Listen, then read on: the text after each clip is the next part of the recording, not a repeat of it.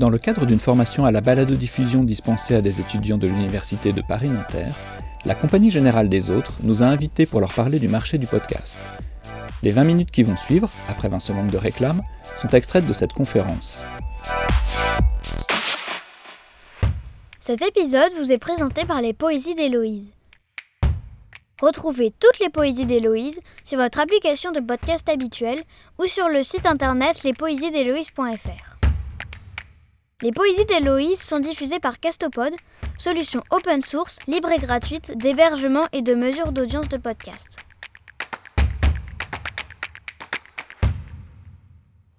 Aujourd'hui, je vais vous parler du marché du podcast. Alors, quelques rappels historiques. Euh, L'histoire du podcast, elle a commencé en 89 avec l'invention du format de fichier MP3. Je pense que vous connaissez tous MP3. La première radio sur Internet, c'était en 93. Et c'était des fichiers de son qu'on téléchargeait. Et ça ressemblait énormément au podcast, même si ça ne s'appelait pas podcast déjà parce que le mot n'existait pas encore. Euh, techniquement, depuis 1993, on n'a rien inventé. Il n'y a rien de nouveau. En 2000, euh, il y a un Français, Tristan Louis, qui a eu l'idée d'incorporer des fichiers sonores dans des flux RSS. Donc un flux RSS, c'est un index comme une table des matières, dans lequel on va avoir un titre, une description et l'endroit où trouver l'information. Donc en l'occurrence, l'endroit où trouver le fichier MP3. Ça existait déjà, mais ça servait à indexer des contenus textes. Et donc, c'est un Français qui a eu l'idée en 2000 de dire tiens, ben, et si on indexait des contenus sonores? Et à cette époque-là, comme on parlait de blogging et de blog, on parlait plutôt d'audio-blogging. L'élément fondateur du podcast, c'est l'iPod. Pourquoi? Parce que avant 2001, avant l'iPod, il y avait déjà des MP3, on l'a vu, il y avait déjà des lecteurs MP3, il y avait déjà euh, des plateformes qui essayaient de les vendre, de les pirater, peu importe, mais euh, c'était du marché de niche. L'iPod, il a vraiment démocratisé la consommation de l'audio en ligne et du flux numérique parce que Apple, quand ils apportent une solution technique, ils ont toujours fait comme ça, hein, ils apportent le modèle économique qui va avec. Quand ils sont venus avec l'iPod, ils sont venus avec le modèle économique qui permettait aux majors de vendre de la musique. Et donc le lancement de l'iPod, c'est ce qui a permis de développer des écosystèmes autour du son. Et c'est ce qui a démocratisé le MP3. Et en 2004, donc le terme podcasting a été inventé dans un journal, The Guardian pour ne pas le citer. Et en fait, la tendance était là depuis un moment, mais on garde souvent cette date comme euh, date fondatrice du podcast parce que c'est là où le mot a été créé et c'est là où les gens ont mis un mot sur une tendance de fond qui est en train d'émerger. Alors, comme on va parler du marché du podcast, euh, qui dit marché dit argent et donc chiffres, je ne veux pas du tout vous assommer de chiffres, c'est pas, euh, ça ne sert pas grand-chose. Et puis, les chiffres, vous pouvez les retrouver mieux que moi n'importe où. 11, c'est le nombre de milliards de dollars de chiffre d'affaires aux États-Unis. Il faut quand même le contextualiser, hein, parce que 11, ça ne veut rien dire comme ça. Vous savez combien c'est le marché de la publicité sur Internet aux États-Unis? C'est 300 milliards. 300 milliards de dollars. Google, à eux tout seuls, ils font un, peu plus de 100 milliards. Facebook, ça doit être à peu près 70. Donc euh, à eux deux, euh, c'est plus de la moitié du marché. Hein. On peut parler de monopole ou de duopole. 11, hein. en fait, c'est tout petit. Ça nous paraît énorme vu de France, mais par rapport euh, au marché aujourd'hui, c'est au, marché de la publicité sur Internet, c'est tout petit. Sachant que le Covid a des impacts positifs et des impacts négatifs. Positifs parce que les gens sont chez eux, ils écoutent des podcasts. Et puis négatif parce que les gens, ils écoutent beaucoup de podcasts euh, dans leur voiture ou euh, dans les transports en commun et que ben, quand ils télétravaillent, forcément. Donc aujourd'hui, personne ne sait dire si c'est plutôt positif ou plutôt négatif. Juste pour être sûr qu'on se comprenne sur la suite. Est-ce que vous savez tout ce que c'est qu'un podcast? Est-ce qu'il y en a un ou une qui peut me donner une définition? Alors en fait, il n'y a pas de définition du podcast. Il n'y en a pas. Euh, il y a des usages, mais euh, comme c'est un terme qui est né d'une question dans un journal, il n'y a jamais eu de définition officielle du podcast, ce qui pose problème parce que tout le monde parle de podcast et personne ne parle de la même chose. Ma définition à moi du podcast, c'est un fichier MP3 dans un flux RSS. Si vous prenez Spotify, euh, Spotify aujourd'hui fait beaucoup de podcasts, ben en fait, pour ma définition, ce n'est pas du podcast. Moi, je considère que Spotify, ils font quelque chose, c'est très bien d'ailleurs ce qu'ils font, mais ce n'est pas du podcast. Vous prenez Magellan et Sibel, vous connaissez Magellan et Sibel donc ce sont deux plateformes qui créent des podcasts et qui les diffusent sur leur application dans un environnement fermé. C'est-à-dire qu'il n'y a pas de flux RSS, il n'y a pas d'interconnectabilité. Je ne peux pas prendre mon appli Apple Podcast et écouter un contenu de Magellan ou de Sibel.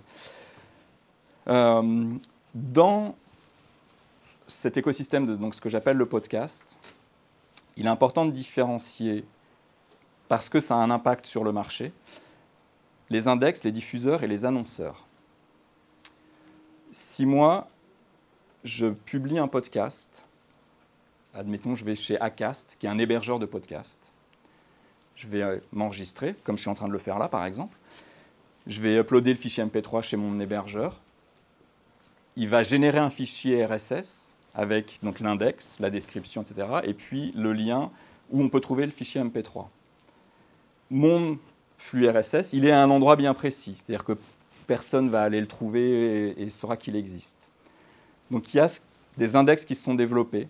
Le plus gros qui a eu le monopole pendant très longtemps, c'est celui d'Apple. C'est-à-dire que quand vous allez dans Apple Podcast, vous tapez le nom de mon podcast et vous allez le trouver. Et vous allez même pouvoir l'écouter. Ça veut dire que juste avant, moi, podcaster, j'ai pris l'URL de mon flux RSS, je suis allé chez Apple, j'ai dit tiens Apple, est-ce que tu peux bien enregistrer ça s'il te plaît? Donc j'ai fait une opération manuelle de prendre mon flux RSS et d'aller l'enregistrer chez Apple. Et après, Apple, il va compiler toutes les infos qu'on lui a filées pour avoir un index de tous les podcasts. Aujourd'hui, je pense que Apple, il a 100% des podcasts euh, de la Terre, tous, dans toutes les langues. Il les a tous parce que, comme c'est 60% de part de marché, ben, tout le monde va se référencer chez eux.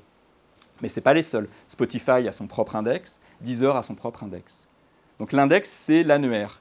C'est ce qui remplace Google, en fait vous cherchez un podcast, ben vous allez le chercher euh, sur Apple Podcast ou. Euh, Point suivant, c'est les diffuseurs. Les diffuseurs, en fait, sont les applications d'écoute de podcast, comme Podcast Addict, comme Pocket Cast, euh, comme Overcast, il y en a plein. Eux, ils vont en général s'appuyer sur un index, en général celui d'Apple, et puis après, bah, ils vont diffuser le contenu parce que c'est eux le player avec le bouton play pause. Hein. C'est eux qui ont le contact avec l'utilisateur. C'est eux qui gèrent l'audience en fait. Et on va y venir juste après. Et puis enfin l'annonceur. Donc l'annonceur, c'est celui qui vient injecter de l'argent, c'est-à-dire c'est celui qui veut mettre de la pub quelque part. Ce qui est important, à mon sens, de bien comprendre sur le podcast, il y a une énorme différence entre un site internet et un podcast. C'est que sur le podcast, vous avez deux acteurs majeurs vous avez le producteur qui crée le contenu et le diffuseur qui détient l'audience. C'est le diffuseur qui a le nom, l'identifiant, l'ID, ce qu'on veut, de l'utilisateur. C'est lui qui décide de qu'est-ce que j'affiche, qu'est-ce qui se passe quand j'appuie sur play? Le producteur, il a juste créé un contenu audio et il l'a acheté comme une bouteille à la mer. Prenez n'importe quel site internet, le producteur et le diffuseur, c'est la même personne. Euh, S'il y en a qui connaissent Brave, ils sont eux, ils essayent de casser ce modèle-là, mais en tout cas aujourd'hui, à 99%, sur Internet, producteur et diffuseur, c'est la même personne. Donc sur le podcast, on n'a jamais ça, enfin on n'a jamais ça, on a rarement ça. On peut avoir l'unicité, par exemple, on parlait de Magellan, Cybelle, euh, il y, en a plein d'autres. Hein. Euh, Radio France, ils ont également leur appli. Donc quand on écoute un podcast de Radio France sur l'appli de Radio France, ben, ça c'est la même personne. Donc quand c'est la même personne, on retrouve des schémas très classiques. Quand c'est pas la même personne, eh ben, on se retrouve avec des, des acteurs qui ont exactement le même objectif, c'est-à-dire aller chercher de l'audience, développer des audiences et faire en sorte que les contenus soient écoutés qui se retrouvent à se mettre des bâtons dans les roues parce qu'ils n'ont aucun lien, ils ont aucun lien contractuel hein, entre eux. C'est-à-dire qu'il y en a un qui a créé un contenu, un qui le diffuse. Et ils vont chacun essayer de monétiser. Mais comme ils n'ont pas de lien, eh ben, dès qu'il y en a un qui monétise sans l'accord de l'autre, il dit mais tu ne serais pas en train de faire du pognon sur le dos de mon boulot? Quand un podcasteur va, dans son podcast, faire de la pub en disant euh, acheter des courges Pampers, moi j'adore, j'en mets tous les matins, c'est top. Euh, ben, le flux audio, il passe là, il arrive là. Le diffuseur, il n'a pas gagné un centime de Pampers, zéro.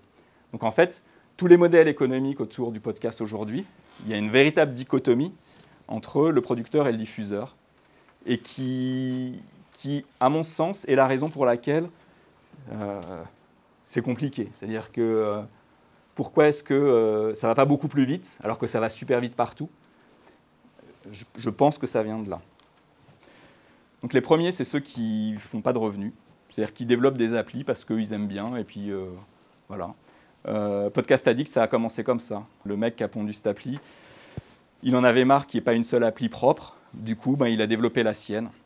Et puis, euh, il s'est rendu compte que, euh, que ça plaisait, donc qu'il y avait moyen d'en faire commerce. Donc, qu'est-ce qu'il a fait? Il a fait une licence par abonnement, c'est-à-dire qu'on paye pour avoir euh, l'application, ou si on ne paye pas, on a de la publicité. Donc, quand j'utilise l'application, ben, je vois de la pub. Donc, on peut avoir des licences perpétuelles ou par abonnement. Si je suis dans le cadre de Magellan, par exemple, ben, ce sont des diffuseurs et donc j'ai une licence par abonnement. Je peux également payer par rapport au contenu, pareil par abonnement. À l'acte, c'est assez rare, mais ça peut arriver. Donc sur les podcasteurs, alors sans revenu, ben, c'est tous les gens qui font des podcasts gratos. Les auditeurs, ils s'habituent à avoir du contenu de qualité sans pub et gratuit. Et en général, on peut en avoir que 2 sur 3. 3 hein. sur 3, c'est impossible. Si on veut que le marché du podcast se développe, il faut que les gens puissent en vivre. Donc les différents modes, par abonnement, c'est-à-dire qu'il y a des podcasts, et, j'insiste, c'est bien des podcasts avec un flux RSS euh, qui sont par abonnement. Par exemple, vous avez euh, des ondes vocast, qui est un podcast qui parle de radio, et vous avez un flux public gratuit et un flux payant par abonnement. Et donc, si vous payez, il vous donne un flux caché qui vous permet de vous abonner et d'avoir accès à du contenu euh, VIP. À l'acte, ça existe, mais pas beaucoup. Par pourboire, c'est euh, tout ce qui est Tipeee, euh, Patreon, tous ces sites-là. Donc en fait, c'est très répandu sur le podcast. Parce que souvent les podcasteurs, ils viennent de là. Hein.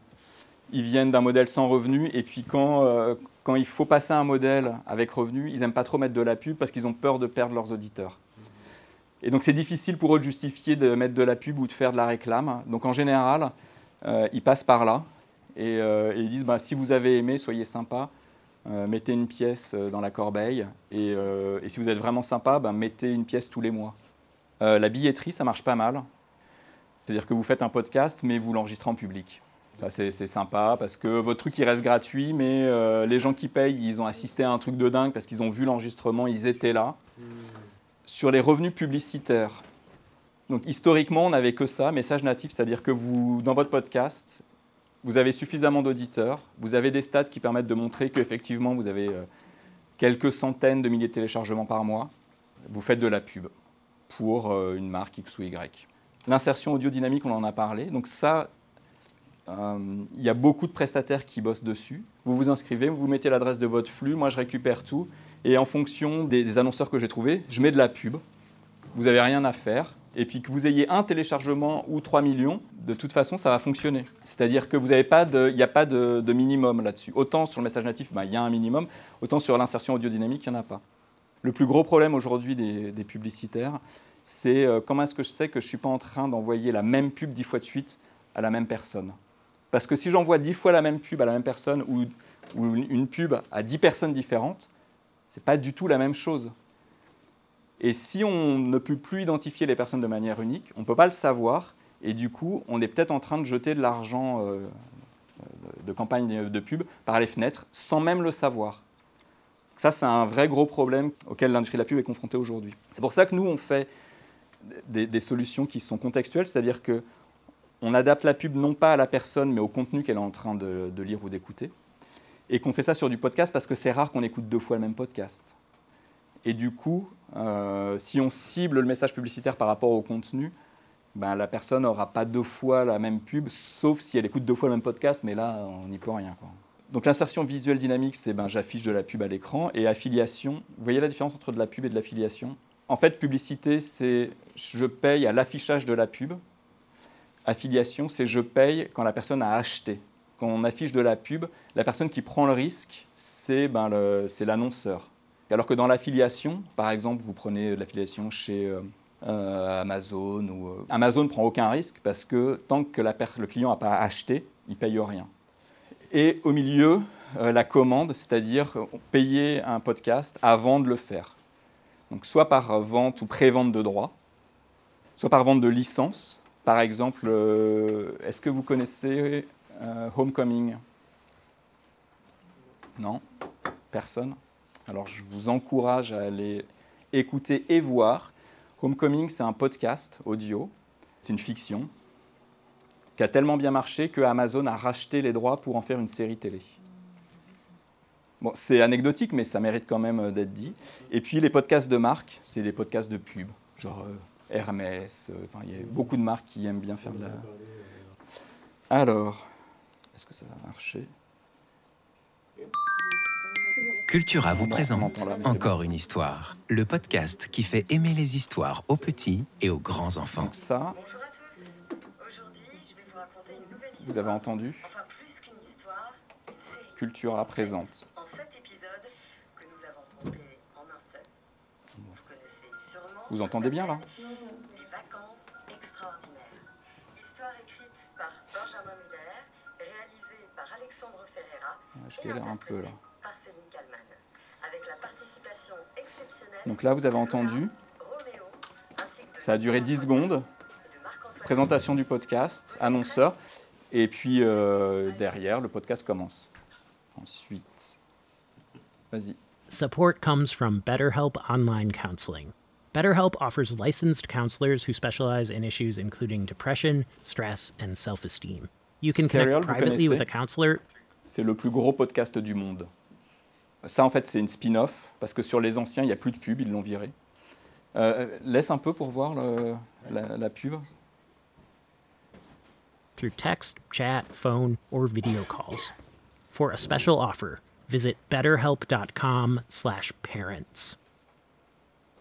From Serial and the New York Times, this is the fifth Ah, and elle. final episode of Nice White Parents. Alors, si vous avez entendu, slash parents, qui est le code promotionnel du podcast. En fait, comme on ne sait pas, on sait pas dire si la personne a entendu et si elle va acheter, si elle a écouté la pub ou pas. Pour mesurer le taux de conversion, on file un code promotionnel. Et du coup, ben, on sait que les gens viennent de là. Si tant est qu'ils ne sont pas euh, fournis en code promotion sur euh, moncodepromo.com ou autre. Mais, donc là, en gros, il y avait 20 secondes de pub.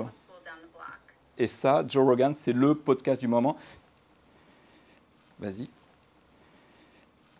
Hello, friends. Welcome to the show. This episode of the podcast is brought to you by Whoop. I am using Whoop 24 7 to track my fitness, to make sure I'm getting enough sleep. Donc là, il fait de la pub pour Whoop, qui a un bracelet, euh, un, bracelet bah, un tracker, qu'on va pas tout écouter.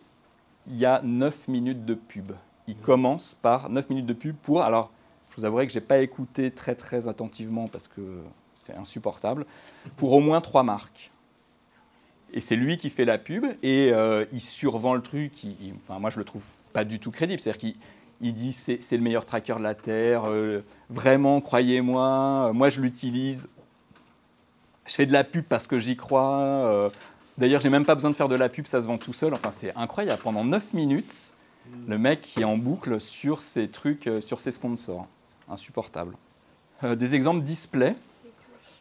Donc ça, c'est si vous écoutez un podcast avec votre téléphone et qu'on vous affiche de la pub. Alors, ça, c'est un exemple réel. Et donc là, j'habite à Paris. Il me propose de la pub pour acheter une cuisine à Lille. Parce que ma connexion Internet chez moi, elle est chez OVH. OVH, leur siège, il est à Roubaix. Et, et j'écoute un podcast sur les trous noirs et ils me vendent une cuisine. Sachant que ce qui me gêne vraiment, parce qu'encore ça passons, c'est que si jamais je suis intéressé par la cuisine, je me dis mais oui, justement, ma résidence secondaire euh, à Lille, j'ai pas de cuisine, je vais, euh, je vais y aller. Je clique sur la pub, ben, mon podcast, je ne l'ai jamais écouté. En fait, c'est soit mes auditeurs écoutent mon- ce que je fais, quoi, c'est ma raison d'être, c'est mon boulot, soit ils ont vu la pub. La pub a marché. Si la pub n'a pas marché, ça ne sert à rien de la mettre. hein. Ça, c'est euh, Podcast Addict.